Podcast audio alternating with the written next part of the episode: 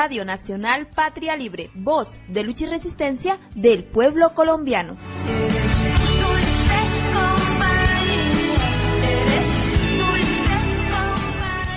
ELN, 58 años, siempre junto al pueblo. Nombrar a los comandantes Óscar Santos, Manuel Pérez Martínez, Camilo Torres Restrepo y Domingo Laín Sáenz, es decir, dignidad, valor, constancia y firmeza en la liberación nacional.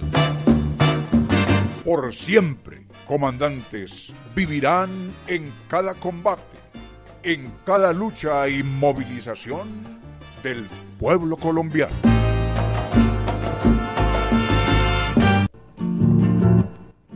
Donde cayó Camilo, nació una cruz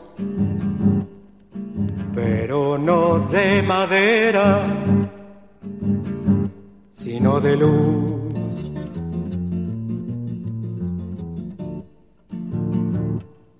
Lo mataron cuando iba por su fusil. Camilo Torres muere para vivir. Esto es Radio Nacional Patria Libre. Les compartimos nuestro compromiso insurgente. Un saludo roquinegro a todas y a todos los que llegan a nuestra sintonía en este momento. Camilo Torres muere para vivir. Qué bella esta versión de Daniel Biglietti en homenaje a nuestro comandante en jefe Camilo Torres Restrepo. Cuentan que tras la bala se oyó una voz. Ejemplo permanente de constancia y de permanencia. Sigue siendo majestuosa cruz de luz. Cuentan que tras la bala se oyó una voz. Era Dios que gritaba, revolución.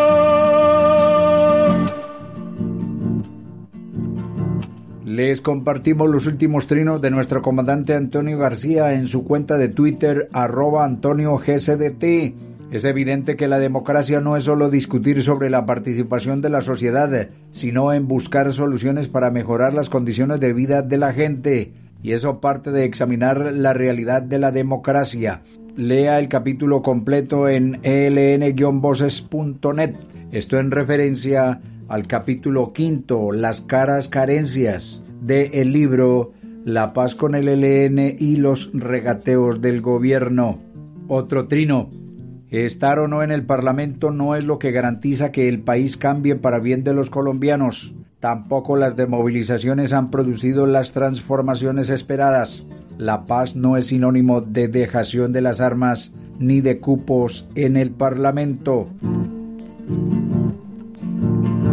A su vez, los últimos trinos de la Delegación de Diálogo del Ejército de Liberación Nacional de Colombia, ELN, en su cuenta de Twitter, arroba delegación ELN, escribió Editorial numeral ELN. El genocidio es aplicación del terrorismo de Estado. El aniquilamiento de la oposición y el descabezamiento de las organizaciones sociales y populares continúa desde los tiempos de la UNIR de Jorge Eliezer Gaitán. Dejan el enlace eln-voces.net. Otro trino. Atención comunicado. Matan en estado de indefensión. Luis Gabriel fue asesinado de forma despiadada por la fuerza pública del Estado, estando de civil y desarmado, violando de manera flagrante los derechos humanos y el derecho internacional humanitario. Dejan enlace eln-voces.net sobre la revista semanal Insurrección número 881. Y ahí están los pormenores y amplitud sobre este trino.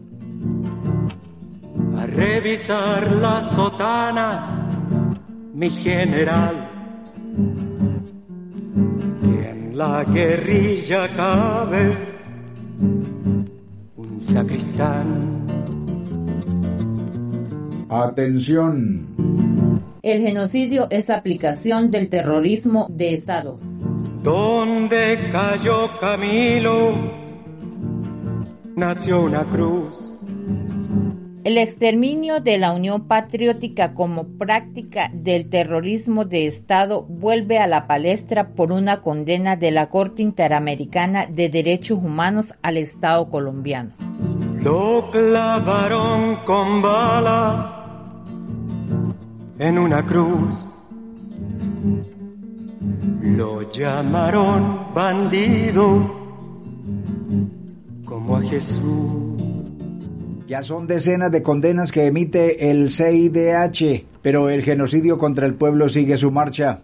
Matan los líderes sociales más destacados y en estos años del posacuerdo con las FARC pasan de 300 los excombatientes asesinados en una acción sistemática y nacional. Matanza que hoy como ayer la perpetran las Fuerzas Armadas Estatales en colusión con las bandas narcoparamilitares el aniquilamiento de la oposición y el descabezamiento de las organizaciones sociales y populares continúa desde los tiempos de la UNIR de Jorge Eliezer Gaitán. Arrasaron con la Unión Patriótica y parte del Partido Comunista.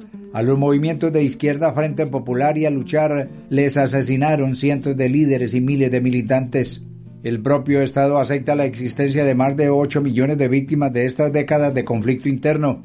En la realidad de hoy el terrorismo de Estado no ha terminado sigue campante como política del régimen y forma de mantenimiento del poder y de acumulación de capital de la oligarquía.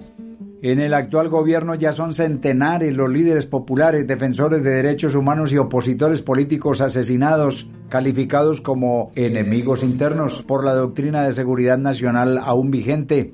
Las clases dominantes tienen que cambiar la doctrina que señala al movimiento social y político y a sus dirigentes como enemigos internos, por otra que garantice los plenos derechos de una democracia, cambio que contribuiría a una solución política al conflicto. Desde luego que este tipo de cambios se podrán lograr con la presión y lucha de la gran mayoría de la sociedad en la búsqueda de una nación soberana en paz y equidad.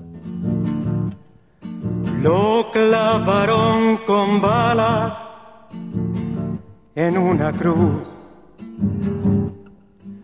Lo llamaron bandido como a Jesús. Y cuando ellos bajaron por su fusil, se encontraron que el pueblo tiene cien mil, cien mil caminos prontos